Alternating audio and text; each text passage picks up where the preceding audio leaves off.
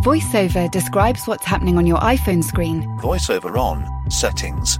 So you can navigate it just by listening. Books, contacts, calendar, double tap to open. Breakfast with Anna, from 10 to 11. And get on with your day. Accessibility. There's more to iPhone. Hey, I'm Ryan Reynolds. Recently, I asked Mint Mobile's legal team if big wireless companies are allowed to raise prices due to inflation. They said yes. And then when I asked if raising prices technically violates those onerous two-year contracts, they said, what the f*** are you talking about, you insane Hollywood ass f- So to recap, we're cutting the price of Mint Unlimited from $30 a month to just $15 a month. Give it a try at mintmobile.com/switch. $45 up front for 3 months plus taxes and fees. Promo rate for new customers for limited time. Unlimited more than 40 gigabytes per month. Slows full terms at mintmobile.com.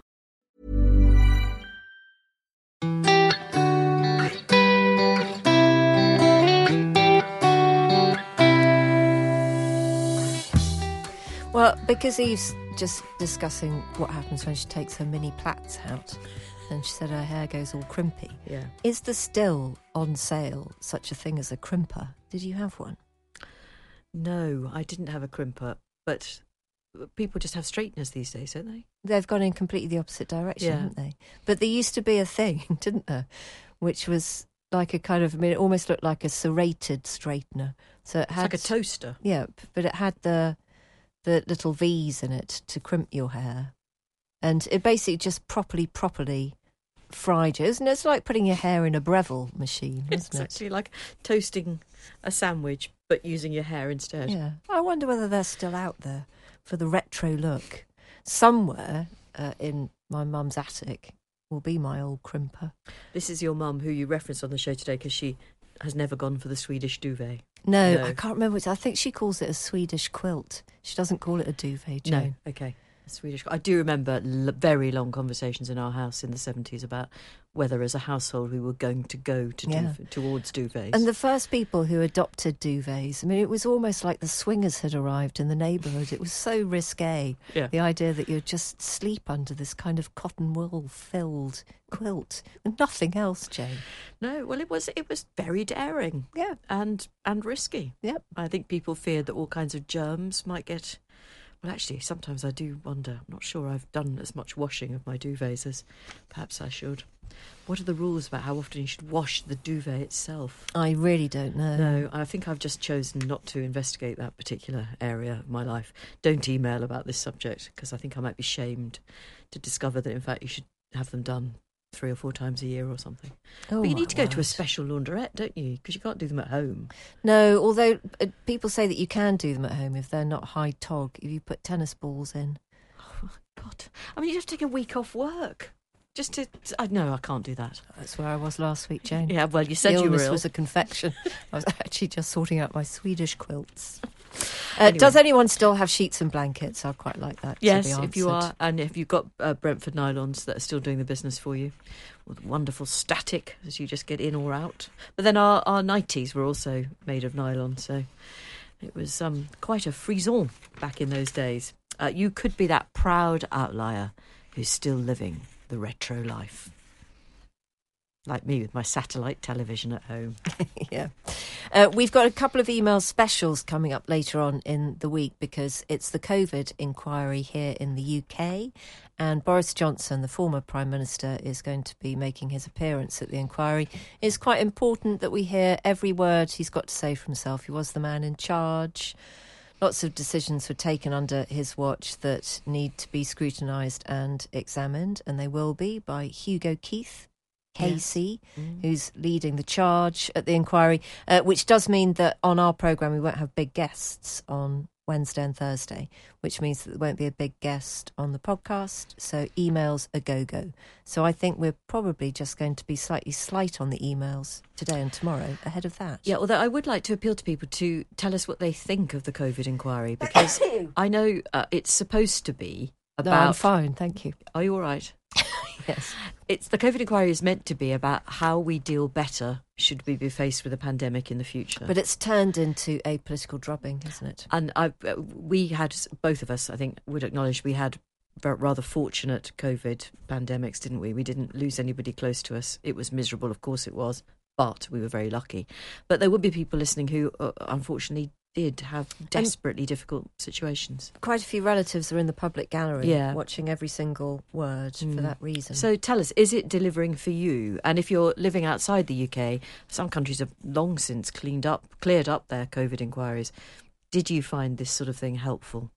And I know, I thought it was interesting the other day when Michael Gove raised the whole issue of COVID being man-made and was just completely, no, we're not here to discuss that, Mr. Gove. And I would quite like to know where COVID came from, because it's still with us in varying forms, and we are hugely living with the impact of it. So, yeah, I am sorry, but I would quite like to know how it started and why. Anyway, that wasn't meant to be what the COVID inquiry was all about.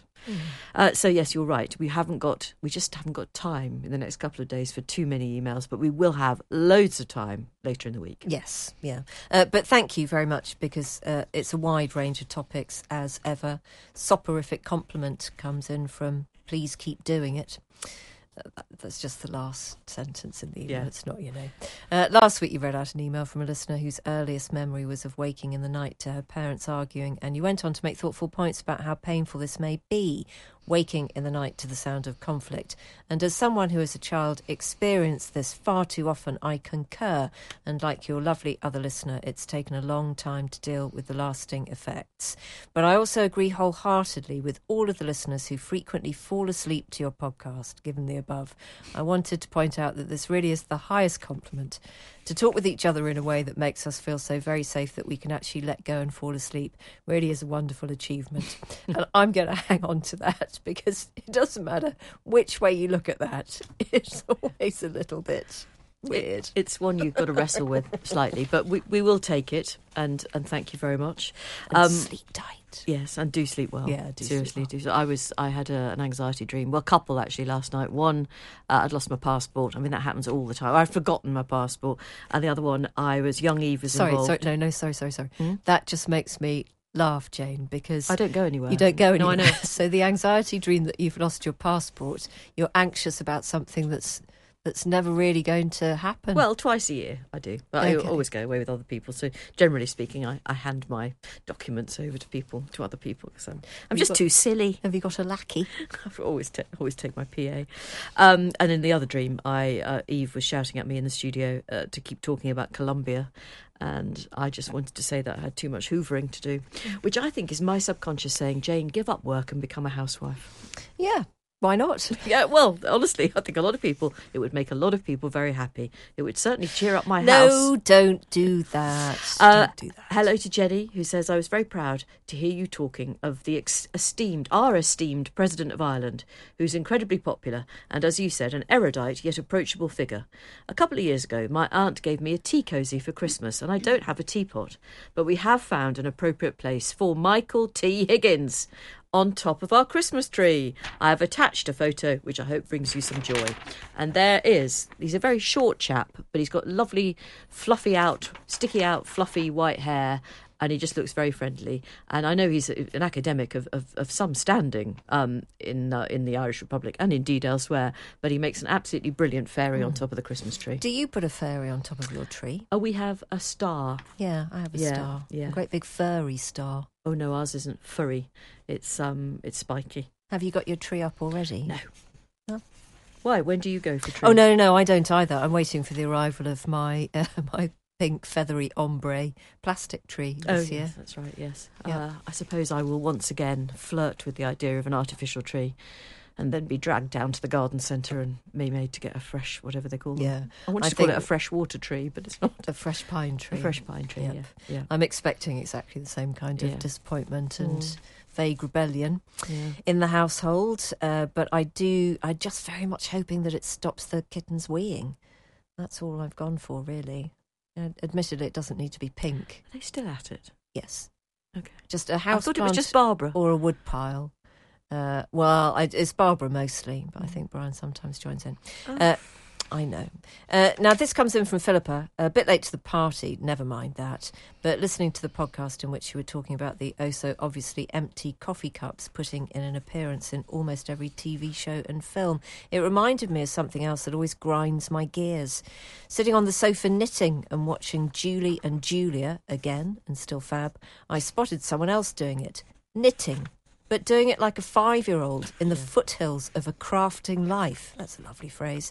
If actors are taught how to ride horses, chop onions, dance, sing, perform brain surgery, why is it not possible to show someone how to at least look as if they're an experienced knitter for the teeny-weeny amount of time they're knitting on screen? And no, not even Miss Marple is an exception to the looking like a 5-year-old trope. Philippa goes on to concede that the brain surgery may not be all that realistic either. Yeah. But it's a very good spot. And my other personal bugbear, which I realised last night whilst watching, I think it was Hidden Assets. It's on. Ooh, what's that? It's on the BBC. It's a. It's an Irish criminal assets bureau investigation crime caper. It filled some time. Tell me again. It's an Irish criminal assets bureau. So it's about the proceeds of crime. Yeah. It's series 2. Right, that I'm watching. Well, it's quite complicated. Oh, I wouldn't understand. There's a lot of plots involving forensic accounting. Bloody Elfie! Oh, the evenings must fly by. I'm quite enjoying it. Have you ever heard of picking your feet? That can take up hours. That's gorgeous as a hobby. No, but I did think, because inevitably lots of people get kiboshed in the process. But whenever they have somebody lying in a hospital bed, yes, in some kind of trauma. Mm. Nobody's ever wearing a catheter, and that is the most normal thing in hospital for somebody to have a catheter fitted. Actually, they never have a catheter fitted. It's a really good point. They always have that. They're always hooked up to that machine that goes beep beep beep beep. But you never see the bag of wee. No, there's never a bag of wee. I think put the bag of wee in just to be a bit more realistic. Is that also true of Holby City and all those other shows? Yeah, they never have a bag of wee. Grey's Anatomy. No, they always have a nice bag of clear liquid, nice bag of blood. Bit of saline. Yep, but they don't have the wee. Well, perhaps people abroad in really gorgeous, glamorous hospital dramas don't wee. It's just not a thing. Maybe. You're right, though. I've never seen a bag of wee in Grey's Anatomy. Yeah. I mean, it's quite a hill to die on, and I'm not prepared to go there, but I just thought I'd mention it while we were there. Yes, we've all had catheters fitted. Let's talk health. And Tricia says, after hearing Jane say she took a Barocca before coming to work, it reminded me of my husband a couple of years ago. He put one in his mouth because he thought it was just a vitamin C tablet. He made such a fuss because it all kind of... I was hysterical with laughter, and I still bring it up, says Tricia. Oh, Tricia, let that one go. You are miserable.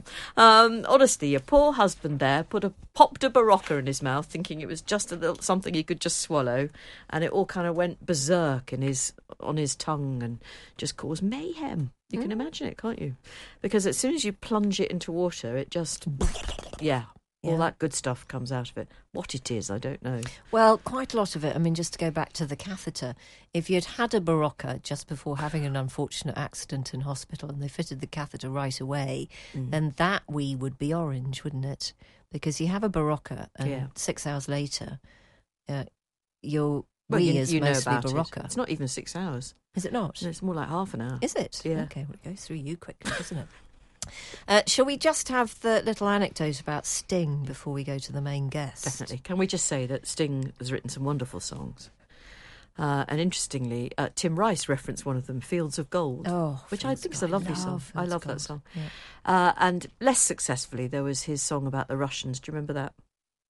No. It was very simple. It was his take on what we all thought was the impending Armageddon that was coming our way in the 1980s, and it was called The Russians Love Their Children Too.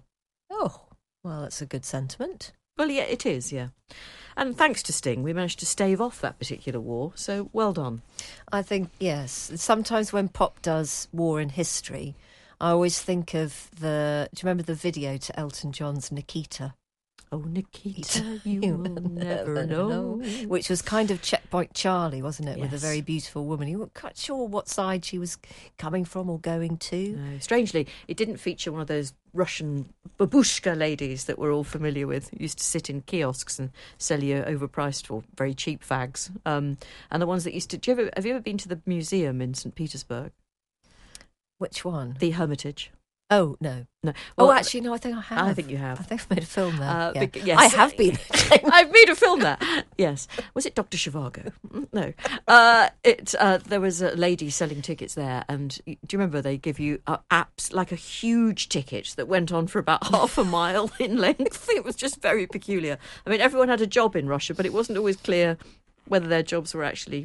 very sensible, yeah, or indeed had any kind of commercial value or point. I think you would have made a very good kiosk woman. I think I would. Yeah, because you'd stop and have a chat with people worth having a chat with, and you'd be so rude to people you didn't want to have a chat with. Yeah, absolutely. Yeah. Anyway, how we've got onto this is because you were talking about Elton John's video for Nikita, which is nothing at all to do with this anecdote about Sting. Okay. Oh, dear. Hello, Fee and Jane and Fee. To be honest, my encounter was almost an ambush, and it happened way back in 1980 when I was a trainee clinical psychologist. My favourite band were The Police, and I'd managed to buy tickets to go to a New Year concert they were playing in my hometown of Edinburgh. It was absolutely brilliant, and I was overwhelmed by my Sting passion. I found out where the band was staying and persuaded my long-suffering, rather sparey boyfriend to come with me to the hotel. You can only imagine the level of my overwhelm when I saw Sting besporting billowing silk shirt and leather trouser. Oh, breathe deeply, everybody. Exiting the lift in the front of the doors where I was quite tragically begging the doorman to let me in. I went into overdrive and the guy just let me in to get rid of me. I have mixed feelings about the encounter as I did completely demean myself. I abandoned the boyfriend, went straight up to Sting and offered him a drink. He asked for champagne and tequila, which was pricey and took the wind out of my student grant sales. He then asked me to dance. I was almost deranged by delight at this point, and the zenith of my life occurred. It peaked early. I chatted to him and would have done anything he had asked, to my shame. But imagine my disappointment when he said, "Maybe you'd better get back to your boyfriend. He's looking a bit worried." I trotted off, and that was that. I learnt that he was grappling with the breakup of his marriage and affair with Trudy at that time, and I resented Trudy deeply ever after. She seems like quite a nice woman, often pondering on how much happier it'd have been with me on the biodynamic Tuscan farm. I managed to drag my Brush with Fame story out on a regular basis and enjoyed recounting it hugely, even though it is to my... I think the word missing is detriment. Yeah. There. Okay. And I think it could only have been topped by the man in the lift being Bruce Springsteen. Please don't disrespect me. I was mesmerised. Oh, I'm not disrespecting you, because we've all been there. Yeah. So the thing that stood out to both Jane and I in that email was the fact that you offered to buy Sting a drink and he accepted and made you buy him a champagne and tequila. I mean, the cheeky... The cheeky Newcastle lad. He must have been making a few quid by then. And also, that drink sounds revolting. It does, doesn't it? I mean, one of those would have knocked you senseless, surely. A couple, and I'd have been absolutely dead to the world. Yeah. Sting, what were you thinking? It's got top notes of naff and bottom notes of bombast. And I don't want anything to do with it, Jane. Although I'd buy that perfume. Okay. In fact, I think I might be wearing it. Do you know what? I think everybody, actually this might just be revealing about myself, but doesn't everybody have somebody who they've looked at from a distance and they have genuinely thought, you know, if you'd only been with me, life would have worked out so much better for you. And maybe Sting, he might listen. Somebody close to him might, because we've had encounters. We've had emails from Chris Martin's family. We have. That's so very true. Never, the whole 6 degrees of separation thing. Yep. There'll be someone listening who knows someone who knows someone who knows him. Yep. You never know. He might have a regret too. Is he still, even now, preparing an evening cocktail for him and his lady friend? Is it Trudy still? Yeah, I think it is still Trudy. So they've been together a long time. With the tantric possibilities lying tantalisingly ahead for later in the evening, he'll pep himself up with a champagne and tequila. What kind of dance? What did you dance to? I'd quite like to know. I'd like to know more. Yeah, just a few more details, but that's it's a cracking anecdote, and it goes right to the top of our anecdote charts. It does. I also would quite like to know what happened to the rather sparey boyfriend. What happened to him? remarry with the kiddies. Right, shall we go into the big guess, Jane? Yes. Right, here we go. It's an interesting one today. It is with David Holmes, who was a stuntman on the film set of Harry Potter for about 10 years, standing in for Daniel Radcliffe whenever an action scene on a broomstick or diving in the depths of a loch was beyond the capability of Mr. Radcliffe. And David had been doing the stuntman work for the best part of a decade. So he went to work one day on set. He was only 25 years old. He was doing a stunt that he had done many times before. It was one of those sudden pullback through the air ones where a pulley is attached to a harness worn by the stuntman and then it's suddenly dropped, and it gives that effect that we've seen so many times as viewers of somebody kind of, you know, being pushed back through the air. Blown backwards. Yes, nothing they can do about it. Massive gust of wind or explosion or whatever. But this went so badly wrong for David because the pulley's weight was too much and he was pulled back against a padded wall so hard that he broke his neck instantly. And he's lived with that spinal injury. He's paralysed from the chest down ever since. His condition is also slowly getting worse and he's losing the sensations and strength in his arms too. He's now just 40 years old, but he doesn't regret his choice of career at all, and he says that he was very happy to take the risks so that you and I on our comfortable sofas at home could be amazed. And he tells his story in a new documentary on Sky. It's called The Boy Who Lived, and it's made with Daniel Radcliffe, who is one of David's closest friends. And in fact, David's friends play an enormous part in his life. Several of them are his professional carers as well as his mates. And we started off the interview by asking David if he'd been fearless even as a child.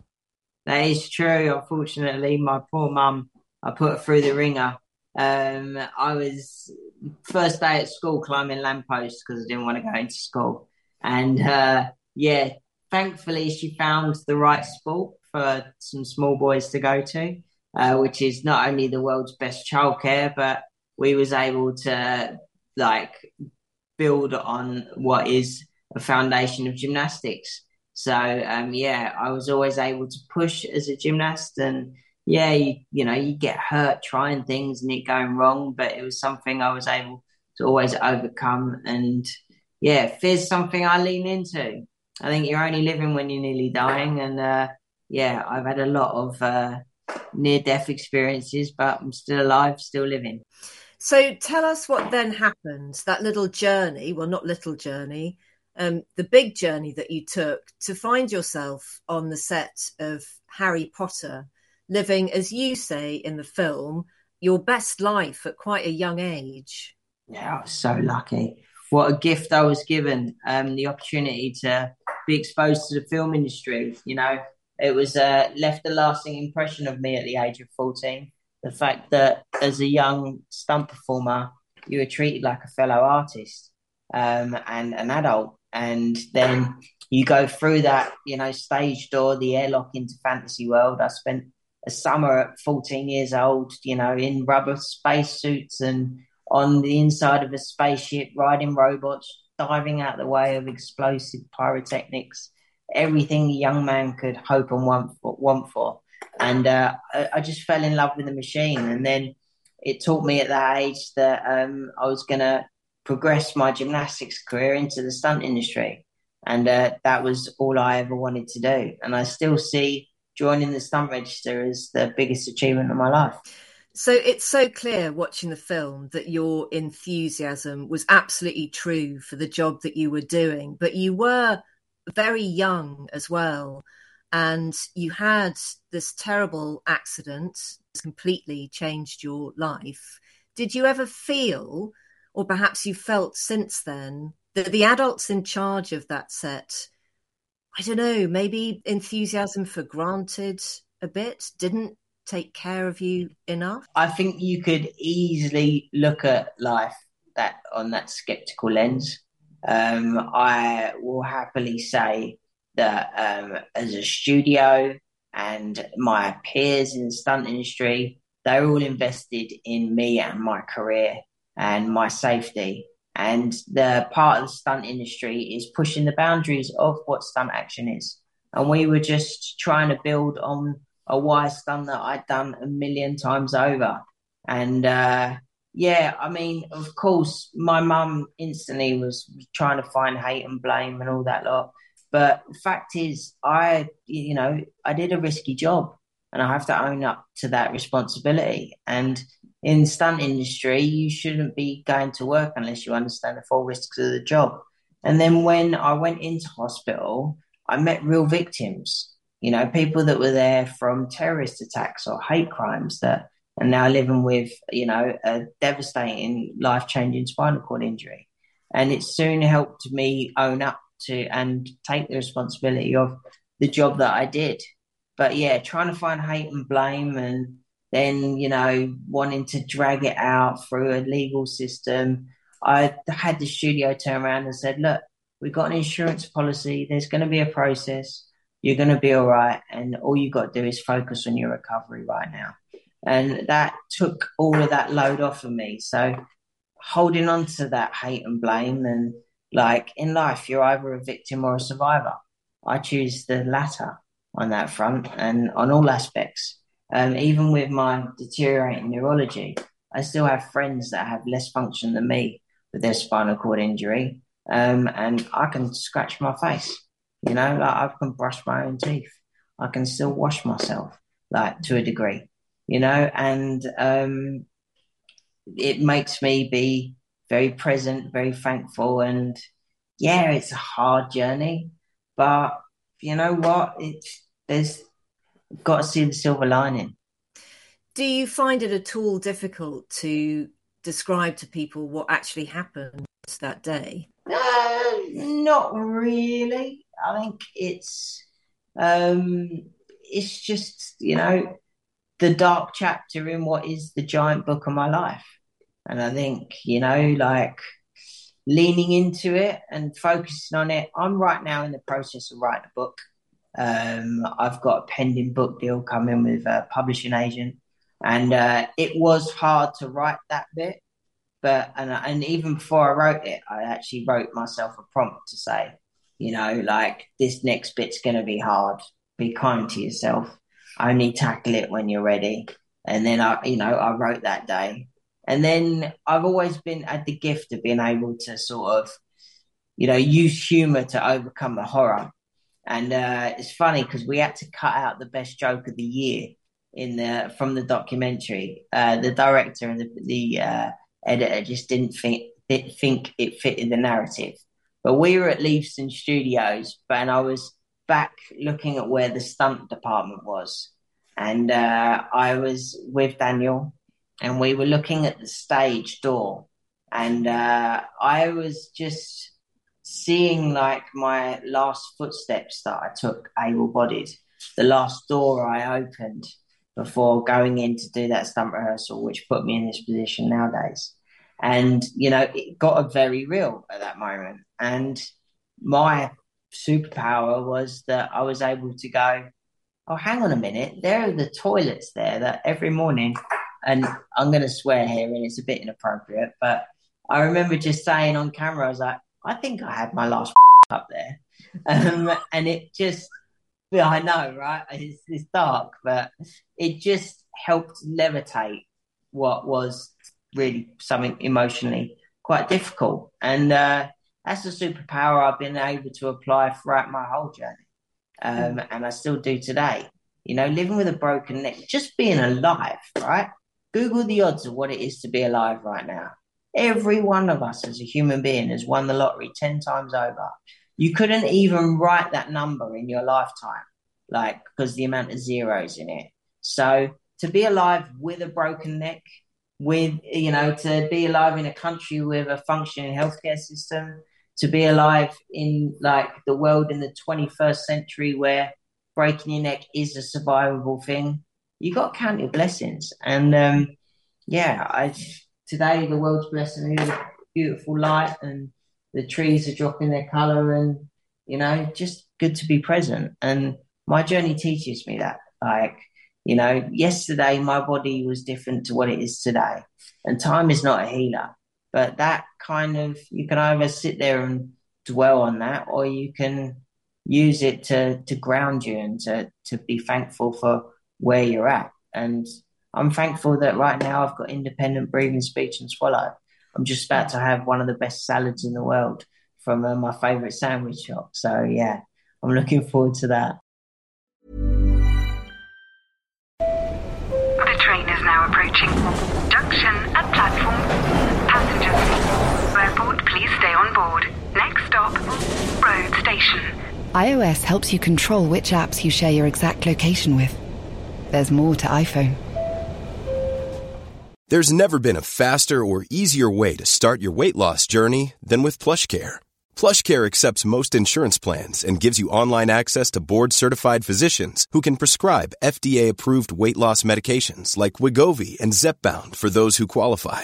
Take charge of your health and speak with a board-certified physician about a weight loss plan that's right for you. Get started today at PlushCare.com/weight loss. That's PlushCare.com/weight loss. PlushCare.com/weight loss. Quality sleep is essential. That's why the Sleep Number Smart Bed is designed for your ever-evolving sleep needs. Need a bed that's firmer or softer on either side? Helps you sleep at a comfortable temperature? Sleep Number Smart Beds let you individualize your comfort, so you sleep better together. J.D. Power ranks Sleep Number number one in customer satisfaction with mattresses purchased in-store. And now, save 50% on the Sleep Number Limited Edition smart bed for a limited time. For J.D. Power 2023 award information, visit jdpower.com/awards. Only at a Sleep Number store or sleepnumber.com.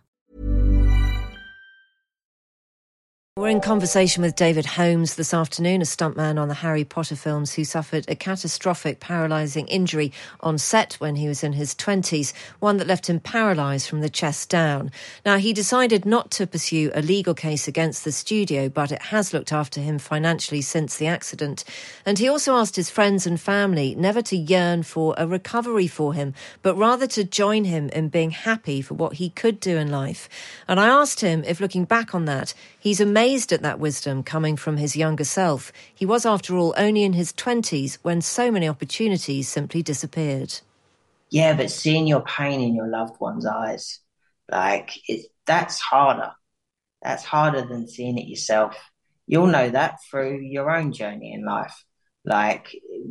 Just seeing you struggle, it, downloads on your own struggle. It just, adds on top. So to be able to, and again, I'm blessed with the mindset that I've got, and that's because I had a foundation of the hard lessons of gymnastics and the love of my family and the men that all loved me and the people in the stunt community that loved me to being who I was as a stunt performer, and my fellow people, Potter family, that all contributed to my career and watched me grow and put up with me as a 17-year-old with all the bravado that I had at that age.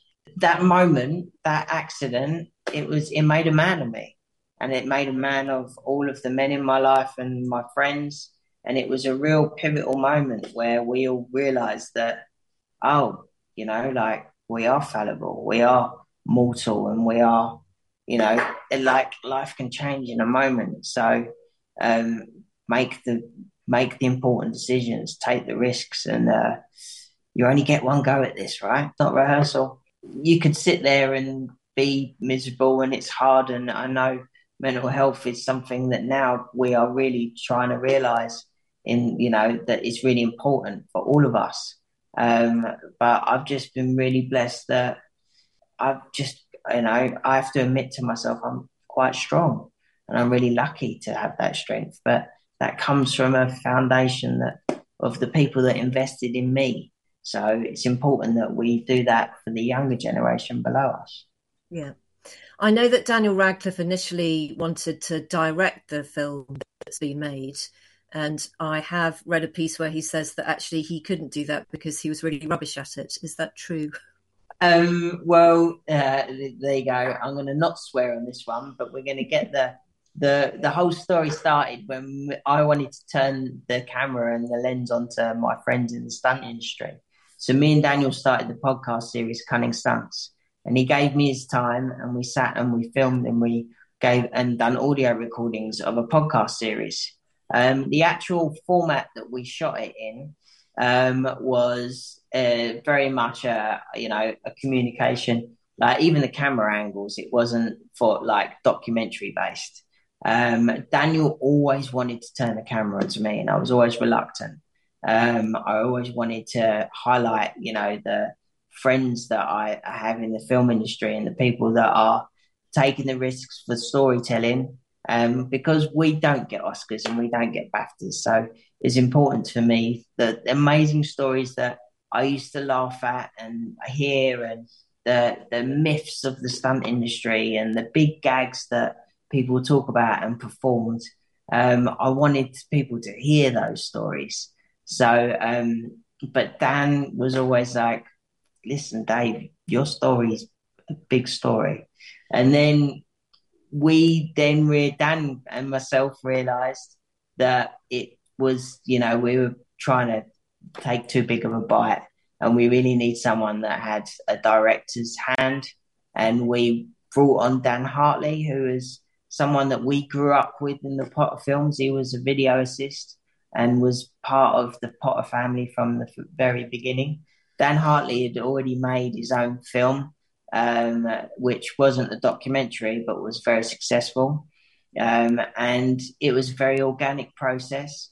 We've got Vanessa Davies, Amy Stairs. Vanessa was the publicist on the Potter films, and I spent many hours up in her publicity department flirting with all the ladies up there. And Amy was the bass runner on Harry Potter. And we all formed a unit under one production company. And then we took the idea of we pre-shot some footage and self-funded some footage. And then we were able to join with the amazing team at Lightbox. And then we sold the idea and the concept over to HBO. And then they got behind it and said it was an important story that they wanted to be involved in. And now we come to where we are today, where it's out in the world. And if I look at my phone right now, there will be hundreds, thousands of messages from people that my story and this film has touched. People that live with a spinal cord injury, that see themselves in their own journey, people that are going through stuff themselves and are just inspired by the strength and the love that we've shown that's in my life. And, like that narrative of, it takes a village to raise a child. Well, it takes a village to survive a spinal cord injury.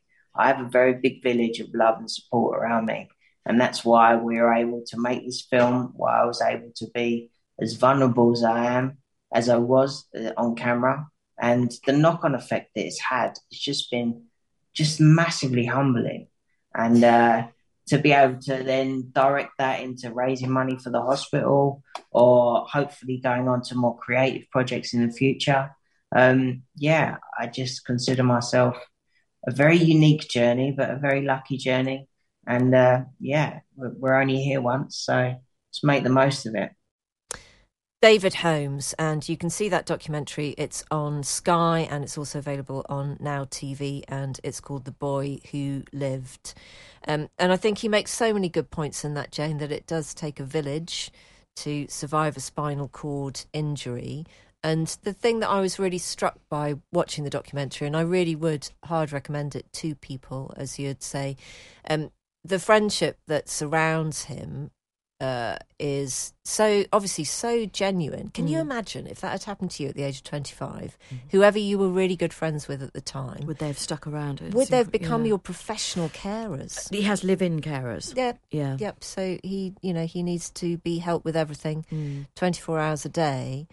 So it's a real testament to love and friendship, and also just as he is so keen to point out, not regretting a choice that you made where you knew what the risks were. Of course you didn't imagine that this would ever happen to you, but just getting on with the fact that it has. And I know he didn't take legal action. That's probably very complicated, but he didn't. But so he doesn't have to work. I mean, rightly. No, so the studios looked after him. Yeah, and they'll look after him for the rest of his life. Yes, right. Yep. But he decided not to go for, what would it have been? Some kind of a criminal prosecution. So he said that people around him who loved him, his mum in particular, did feel the need to be angry with somebody. But he said, no, I'm just going to get on with my life as it is.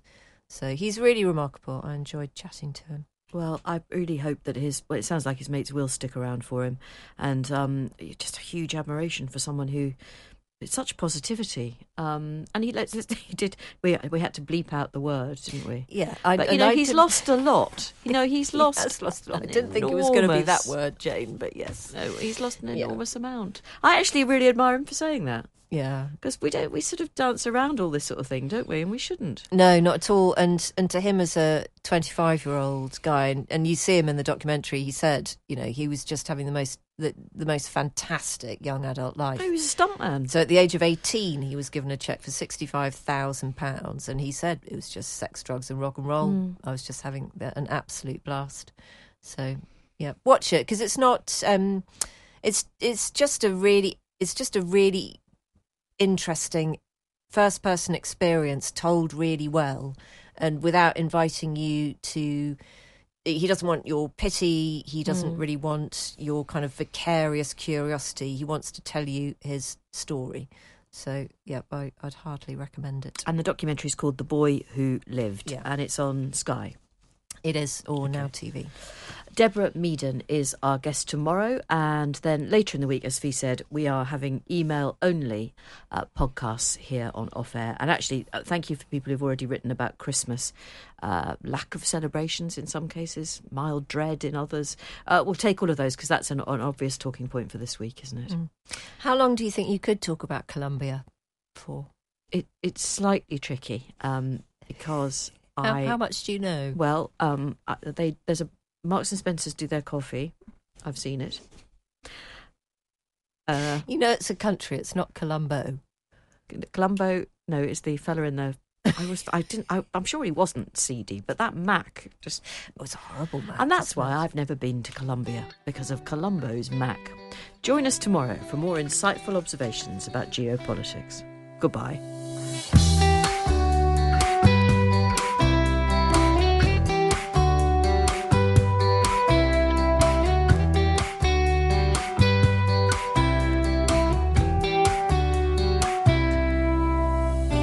You did it. Elite listener status for you for getting through another half hour or so of our whimsical ramblings, otherwise known as the hugely successful podcast Off Air with Jane Garvey and Fee Glover. We missed the modesty class. Our Times Radio producer is Rosie Cutler, the podcast executive producer. It's a man, it's Henry Tribe. Yeah, he's an executive. Now, if you want even more, and let's face it, who wouldn't, then stick Times Radio on at 3 o'clock Monday until Thursday every week, and you can hear our take on the big news stories of the day, as well as a genuinely interesting mix of brilliant and entertaining guests on all sorts of subjects. Thank you for bearing with us, and we hope you can join us again on Off Air very soon.